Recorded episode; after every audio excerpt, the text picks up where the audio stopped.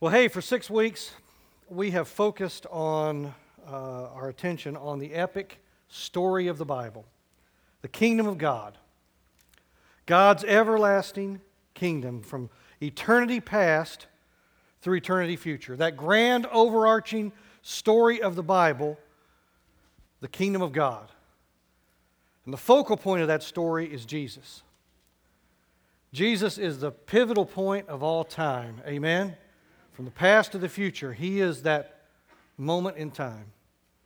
And Jesus' story is the gospel. The gospel, that good news that sinful, rebellious, self centered people like us can be reconciled to Him and can live in relationship with Jesus forever through His death on the cross and His resurrection from the tomb on that third day. And every one of us who repents of our sin and believes His gospel, we're transformed from the inside out. We're made new creatures. And not only that, but what's even cooler is we are adopted as children of God. Aren't you glad you're a child of God today? God, who created the heavens and the earth, says you're his child. And Jesus is the gospel because Jesus is the good news. I'm looking forward to our Christmas series to be focusing on that. Well, this epic story of God's kingdom is the story of an ever living, ever loving God who rules all eternity with infinite justice, love, grace, and mercy. And it's through the gospel that we can live with God in his everlasting kingdom forever.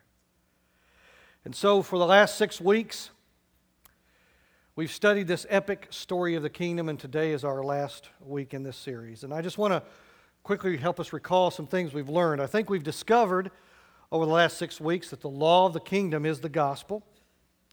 We've exposed some of the weaknesses of the rival kingdom. We've compared God's kingdom to human government. Pastor Jay, a couple weeks ago, shared with us some implications of the kingdom of God. And then last week, Pastor Steve taught us that the kingdom of God is here, but not fully here. Here, but not yet. God's kingdom is eternal. His reign, His power exist outside the limits of time and space.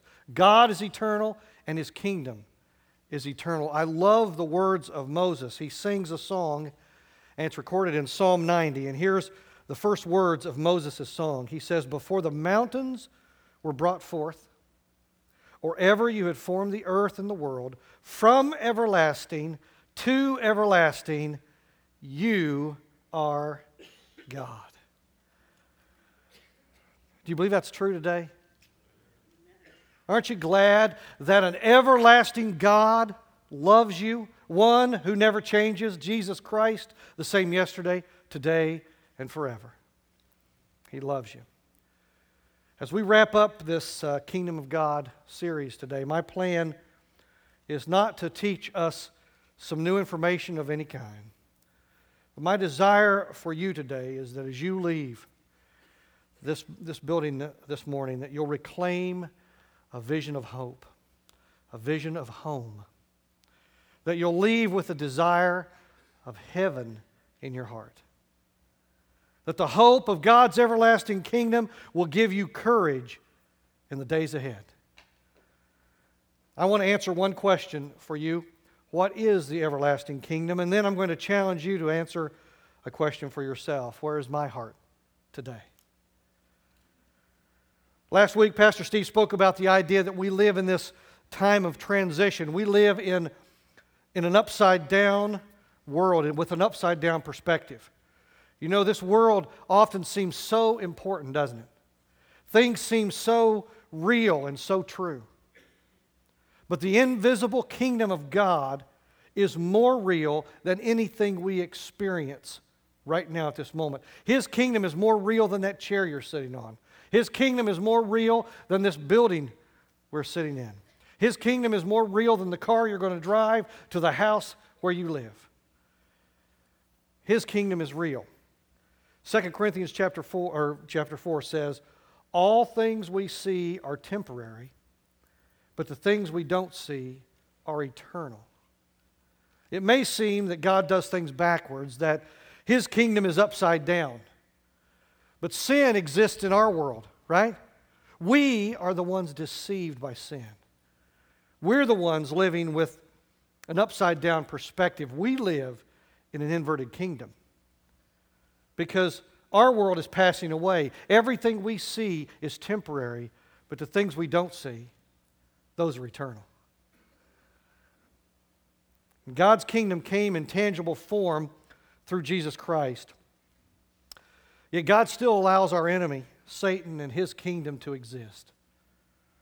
It still has power and control over humanity. Jesus said the kingdom of God is here, but if we don't understand what he means by that, you might look around at all the evil and the trouble in this world, and, and you know there's plenty of it out there. And you might have trouble seeing the kingdom of God in action. In fact, you might say the kingdom of Satan is here.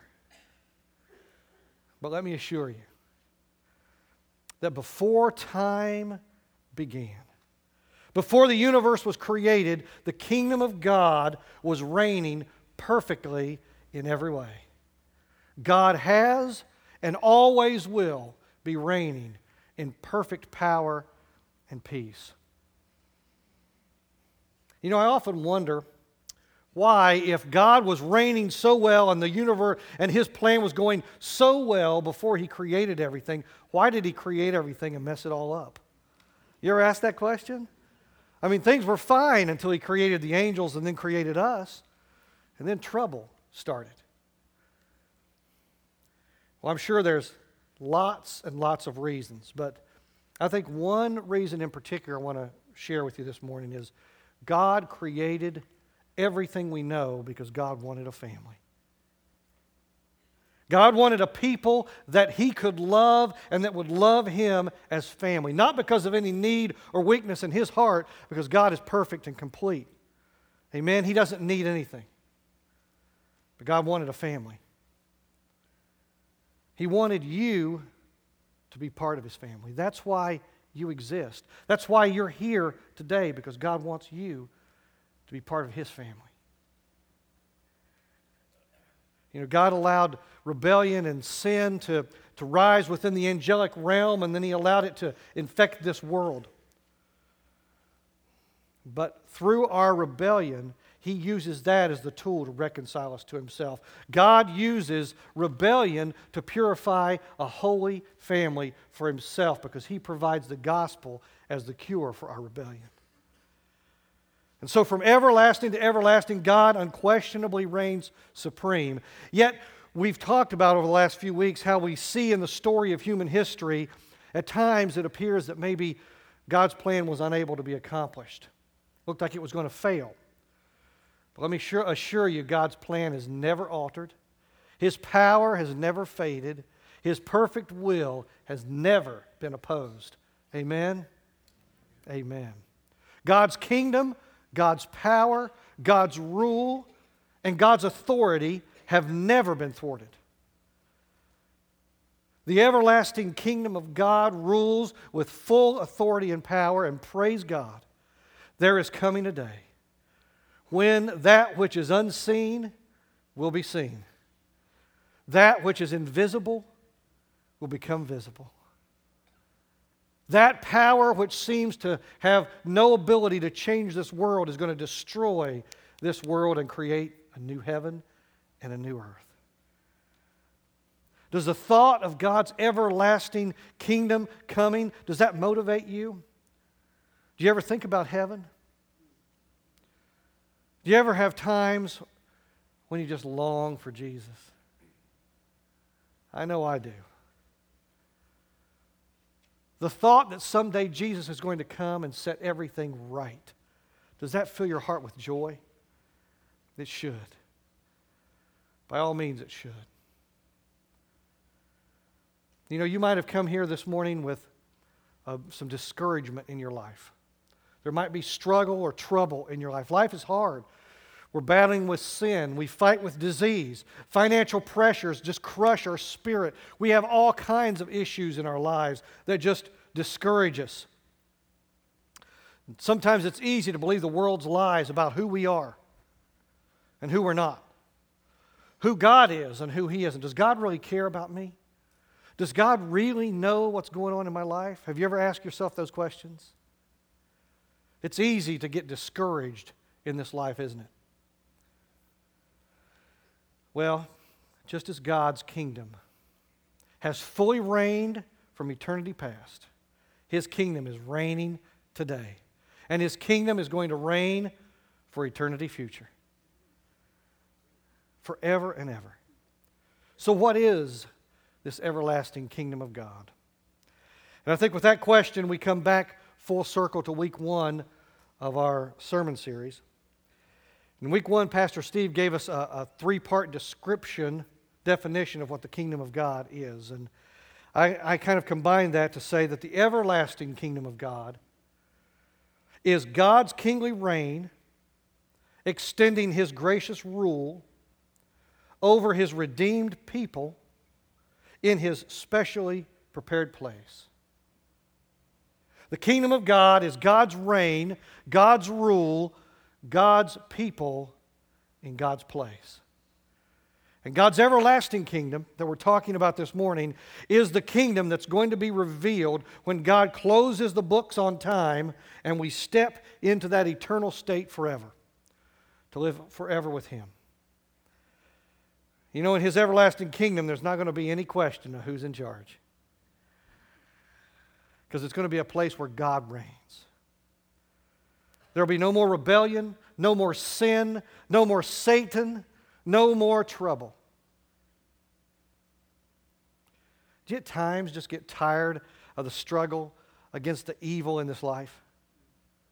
I know sometimes I just get so tired of the evil and the filth of this world. I get so troubled with the hate and the bitterness and the evil. Well, in God's everlasting kingdom, He's going to unquestionably reign. God says in Isaiah chapter 45 Turn to me and be saved, all the ends of the earth, for I am God and there is no other God. By myself I have sworn, and from my mouth has gone out in righteousness a word that shall not return. To me every knee shall bow, every tongue shall swear allegiance. Paul quotes those words in Romans 14, and then in Philippians 2, he expands on that, and Paul writes, Therefore, God has highly exalted him, that's Jesus, and bestowed on him, that's Jesus, the name that is above every name, so that at the name of Jesus, every knee should bow in heaven and on earth and under the earth, and every tongue confess that Jesus Christ is Lord to the glory of God the Father. The day is coming in God's everlasting kingdom when every knee is going to bow and declare that Jesus is Lord. Even Satan himself is going to be on his knees. Is there anything in your life, anything, that you have to fear? We don't even have to fear Satan, do we? Because the day is coming when he's going to bow before Jesus Christ and declare him Lord.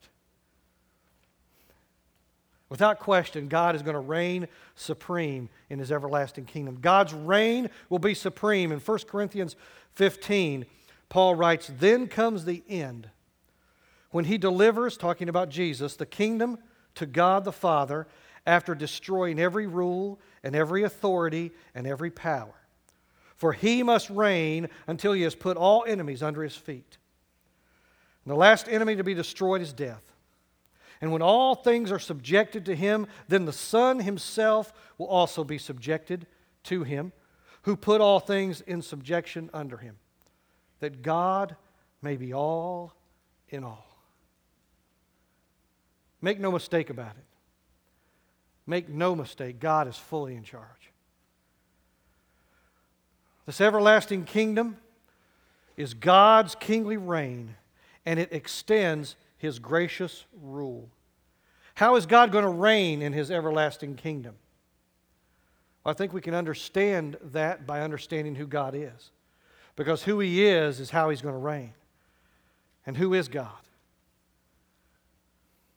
Well, 1 John chapter 4 says, So we have come to know and to believe the love that God has for us. God is love. And whoever abides in love abides in God, and God abides in him. Who is God? Love. Thank you. God is love.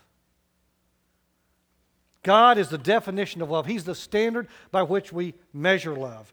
The gospel is the story of love. Greater love has no man than a man who would lay his life down for his friends. Jesus Christ laid his life down for us, and he is love. God is love. Aren't you glad that that says God is love? I mean, I'm glad it doesn't say God is anger, or God is bitterness, or God is vindictive. We'd be in trouble if it did, wouldn't we? He says God is love. Aren't you glad God loves you this morning? God lives for your benefit. His desire is to bring good things to you. That's His love. You know, people in this world may let you down, people may hurt you, people may abuse you, your friends may abuse you, people may reject you, but God never will. God never, ever will. He'll rule his everlasting kingdom in love. You know, the Song of Solomon is a book about a love story between a, a man and a woman, but really it's a picture of the love God has for us. And in chapter 2 of the Song of Solomon, these words are written He brought me to the banqueting house, and his banner over me is love. Jesus' banner over us is love and will be love throughout all eternity in his everlasting kingdom. And what is a banner? Well, a banner is a flag. And, and what's the purpose of a flag? Well, a flag symbolizes an identity. It sets an identity, doesn't it? It symbolizes a set of values and principles that we believe in. You know, we hang all of these flags from the various countries in our in our building here. And each one of those flags represents a culture, a people group, a nation. People that fly those flags, they identify themselves with those particular groups of people. And those flags represent a set of beliefs and ideas and values. The American flag, when it was created,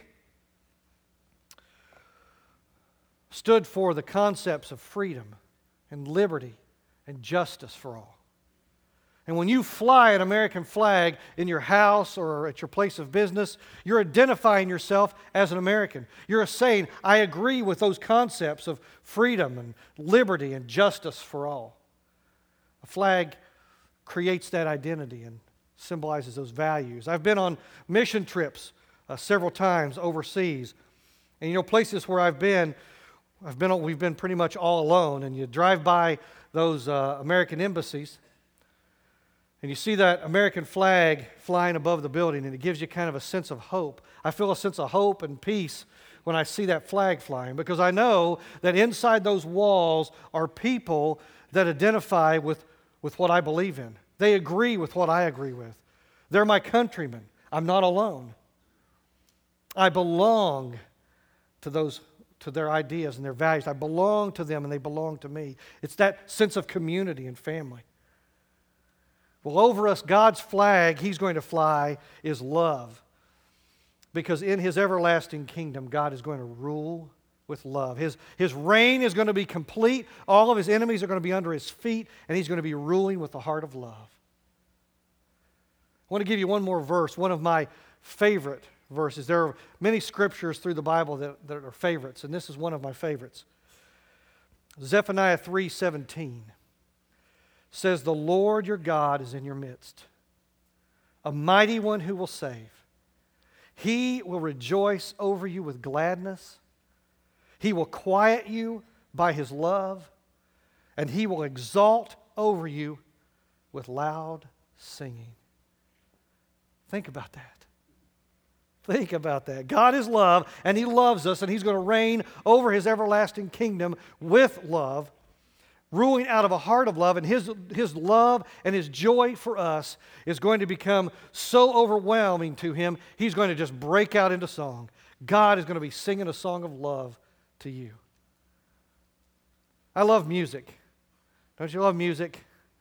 Music is a gift from God, isn't it? You know, evolutionists can't understand music. They can't define why music exists because there's no reason for survival.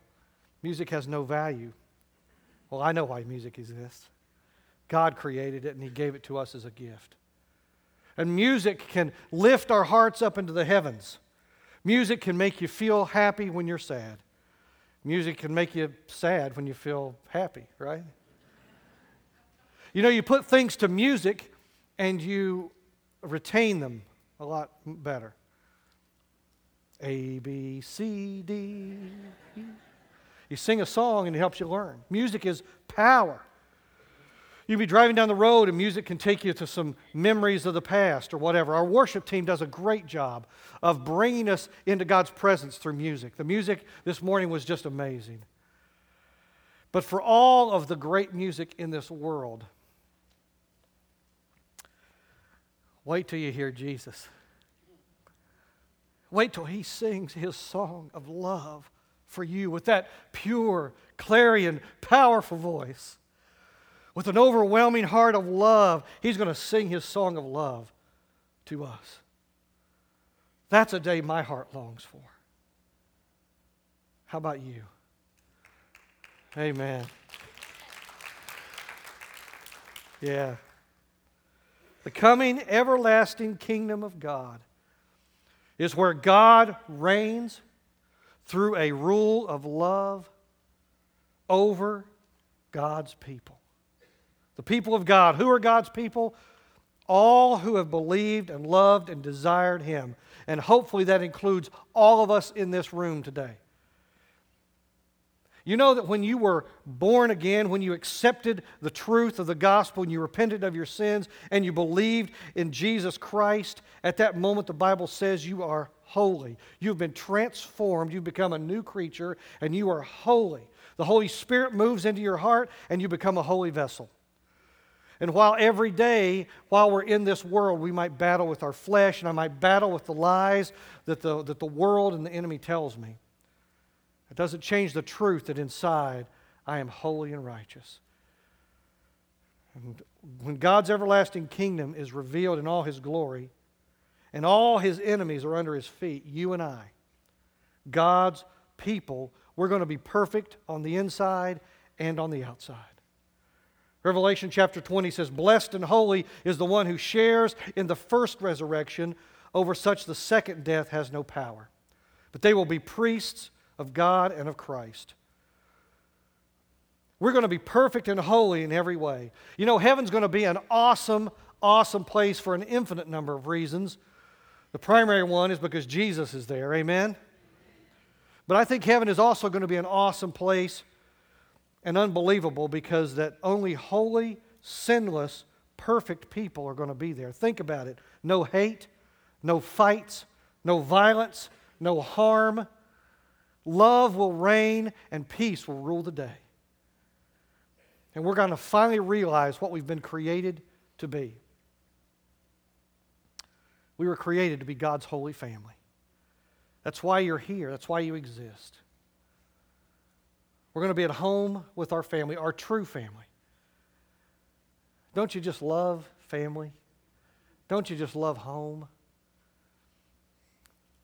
I suspect lots of us during this Thanksgiving season spent time with loved ones, spent time with family. The bonds of family and home are so special. And if you have an awesome, amazing family, well, praise God for that. I also know that, you know, sometimes in this troubled world, sometimes we just don't have family. Maybe you don't have a family this morning. Or maybe we have a, a dysfunctional Looney Tune family. Crazy Aunt Maud and Uncle Bud. Maybe our family can be challenging. Maybe our family member, maybe we have trouble with family members and we don't get along with some of our family. Well, family can be a painful memory for some of us. But even when family isn't a good thing, we all have this desire built into us for family. You, right now, where you sit, have a longing for acceptance and love and relationship and family because you were created for family. Where do you think those desires come from? They come from God. Why? Because God created us for relationship. God created us for community. God created us for family. God created us for home. Because that's who He is. That's where He is. And that's who you are. Revelation 21 7 says, He who overcomes shall inherit all things, and I will be his God, and he shall be my what? Son. That's a family term, right?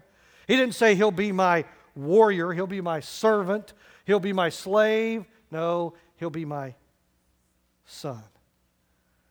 God says, In my everlasting kingdom, my reign is going to be complete and unquestioned, and I'm going to rule with the heart of love, and my people are going to be my family.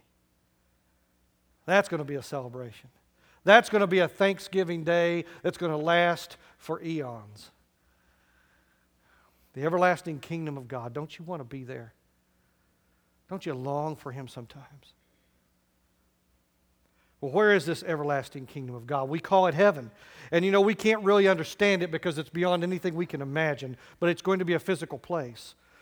God's reign, God's rule over God's people in a brand new place. Revelation 21. John tries to describe this eternal, everlasting kingdom of God. In these first five verses, he writes Then I saw a new heaven and a new earth, for the first heaven and the first earth had passed away, and the sea was no more. And I saw the holy city, New Jerusalem, coming down out of the heaven from God, prepared as a bride adorned for her husband. And I heard a loud voice from the throne saying, Behold, the dwelling of the place of God is with men, and he will dwell with them, and they will be his people, and God himself will be with them as their God. He will wipe away every tear from their eyes, and death shall be no more. Neither shall there be mourning, nor crying, nor pain any more, for the former things have passed away. And he who is seated on the throne said, Behold, I'm making all things new. Four times in these verses, we see that word new. And the word John uses here refers to something fresh and different. This new heaven and this new earth is something completely different, something that's never existed before. God isn't just going to wash this current universe and, and earth clean and then start over with it. He's not just going to remake this. No. He's going to build a brand new heaven and a new earth. A place untainted by sin, by death, by sorrow, by fear, untouched by rebellion of any kind. A new place. You know, at the end of the book of Revelation, John is describing the completion of history. And in Revelation 19 and 20, we see that by the time we get to 21, all of the sinners of all the ages, demons and men, including Satan and the false prophet, and the Antichrist, they are all at this point in the eternal lake of fire. And they're out of the presence of God and of the saints and the angels forever. And they've been judged and dismissed into their own disconnected, isolated place of eternal punishment.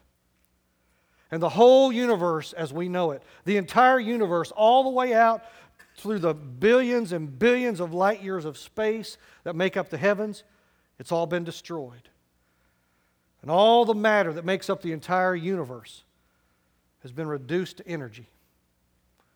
And God, here in Revelation 21, creates for his family and the angels a new universe that will live in forever.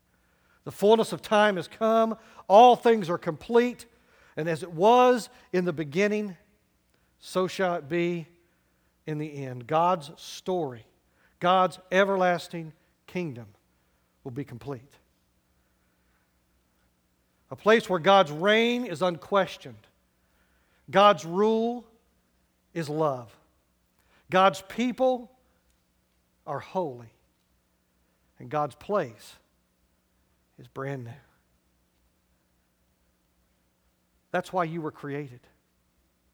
That's why you are breathing and living in this room on this earth right now. This is why you were created. You want to know what the meaning of life is? This is it. You were created for home.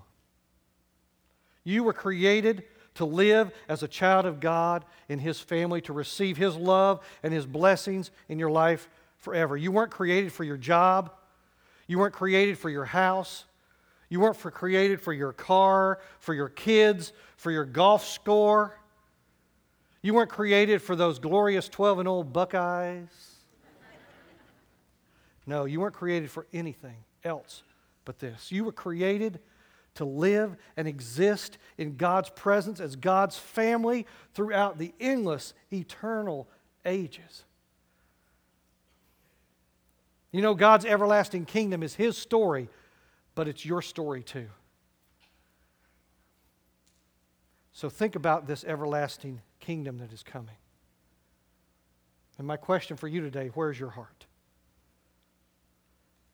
Do you ever just sometimes long to be with Jesus? Where's your heart today? Ecclesiastes 3:11 says that God has set in the, in the eternity, God has set eternity in the hearts of men. That's to say that there's a longing in the heart of man for eternal life. God has built that into each one of us. And without the hope of life after death, without the hope of eternity, without the hope of heaven, without the hope of God's coming everlasting kingdom, life is reduced to just hopeless effort, ending in a worthless nothing. I think sometimes it's best described by the words of those great philosophers of the 1970s Kansas. All we are is dust in the wind. Without the everlasting kingdom of God, life is just dust blown and scattered by the wind. You know, Pastor Jay, when he spoke about the implications of the kingdom, he made the point that we shouldn't be sitting and just waiting for God's kingdom to come, for God to just come and rescue us. We shouldn't be pining away for heaven such that we fail to engage our world for Jesus. And I believe that no truer words have been spoken. In fact, rather than sitting and waiting for that everlasting kingdom to come, we should be motivated by the fact that it is coming to love more, serve more, be more for Jesus. Rather than just waiting to be rescued, we need to move out and kick Satan's kingdom right in the head. Amen? you know, unfortunately, so often that's not the case in our lives. Sadly, we live in a Western world culture where we're so often motivated by instant gratification and material comfort and endless indulgence. You know, even the, the, the, family of Christ, even the, the church, the body of Christ, has been infected at times with this love for the world rather than a love and desire for heaven. A lot of Christians, to some degree or another, are more interested in laying up their treasures on earth than laying them up in heaven. We're more concerned about our investments and our retirement packages and our futures on this earth than we are about our finance, final destination, which is that everlasting kingdom of God where He rules and reigns in love. 1 John 2 says, Love not the world, neither the things that are in the world. For all that is in the world, the lust of the flesh, the lust of the eyes, the pride of life is not of God, but it is of the world. And let me remind you the world passes away. As a follower of Jesus, everything you have today is connected to God's everlasting kingdom. Everything about your life and your destiny is there. Our Father is there. Our Savior is there. Our Comforter is there. Our family is there. Our name is there. Our inheritance is there. Our home is there. Our citizenship is there. Our reward is there. Our treasure is there. Everything about your life is there. And even more important than all that, Jesus is there. Can you say with the psalmist in Psalm 73, he says, Whom have I in heaven but you? There's nothing on earth I desire besides you. Do you have that desire for Jesus in your heart today? Do you desire the things on this earth more than you desire Him? Does a love for Jesus and His everlasting kingdom define your identity today? Does a love for Jesus and His everlasting kingdom motivate you and help you to overcome those secret sins in your life? Does your love for Jesus and His everlasting kingdom drive you to advance His kingdom in your world by loving and serving and giving and witnessing to others? Where's your heart today? Is it buried in the things of this earth? Have the things of this earth gripped a hold of you? Things that are passing away? Or are you living for that glorious everlasting kingdom to come? Do you long for the King of Kings to return? I hope so. Because God is going to wrap up all of time and all of history into His everlasting kingdom, where God is going to reign supreme. He's going to rule with a heart of love. His family is going to be holy and perfect. And we're going to live in a brand new place. Where's your heart today? As I close, I want to close with a short video. It's one you're going to remember because we've seen it here a time or two before, but I, but I think it best describes this king of God's everlasting kingdom. He is coming soon. And then after the video, the worship team is going to come and they're going to lead us into the presence of God with some songs, and the prayer team is going to be up front here. And they're going to pray with you. If your heart is bound up in this world, if you, if you need a, a clear new vision of that everlasting kingdom of God, please come and pray. Pray with one of our prayer partners, pray by yourself, but just ask the Holy Spirit to give you a fresh vision of who He is and of who you are in Him. A renewed passion for His kingdom today. And if you're one of those folks being baptized, when the worship team begins playing, just go ahead and make your way uh, up to the uh, changing rooms to get prepared. But as I close, turn your attention to the side screens for a very good description of our King of Kings.